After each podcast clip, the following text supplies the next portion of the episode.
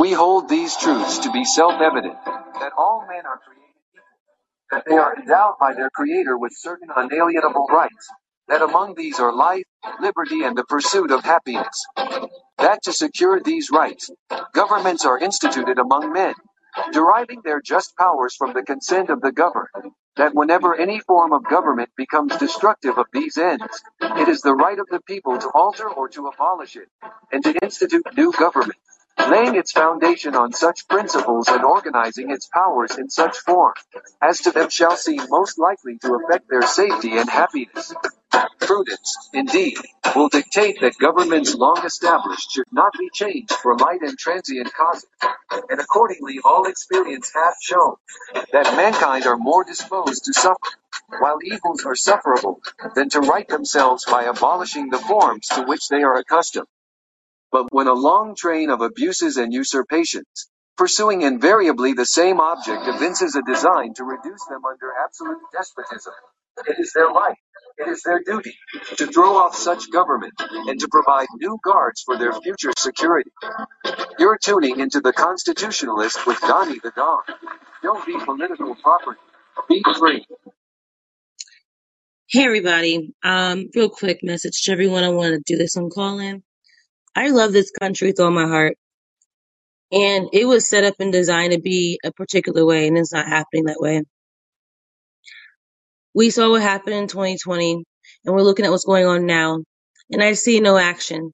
I see no action from within the Democrat Party, and I see no action with the Republican Party. So for me, it seems very complacent. So I have a letter I put on my website. I'll add the link to this show after I post it. So my question is, where is our modern day George Washington? Dear fellow American patriots, Joe Biden's husband has dementia, and she's lying to the American people because she thinks we are incompetent.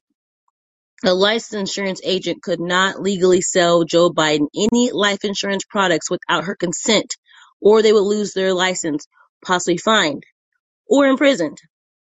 The entire administration is in on it. They are conspiring against American people to have a shadow president.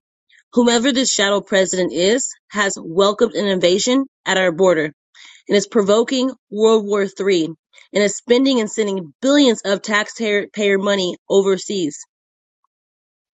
This is absolute treason. The Democrat and Republican parties are complacent and should be deemed terrorist organizations. If you're a good guy, get out while you can and join the people and take America back from these imposters. Who is going to stand up? Who's going to do it? Perhaps us, the constitutionalists? Be, will, will we be the ones to do it? Go ahead and share this. Get this letter out to every American patriot and have them subscribe to the site, which is going to be in the, the comment section. We can no longer sit here and do nothing any longer. Our country has been stolen.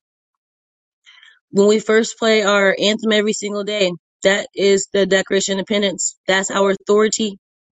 And in Texas, Section 2, inherit political power, Republican form of government. All political power is inherent in the people, and all free governments are founded on their authority and instituted by their benefit.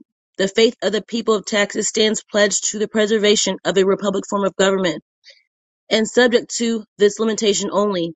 They have all times the inalienable right to alter, reform, or abolish their government in such a manner as they may think expedient.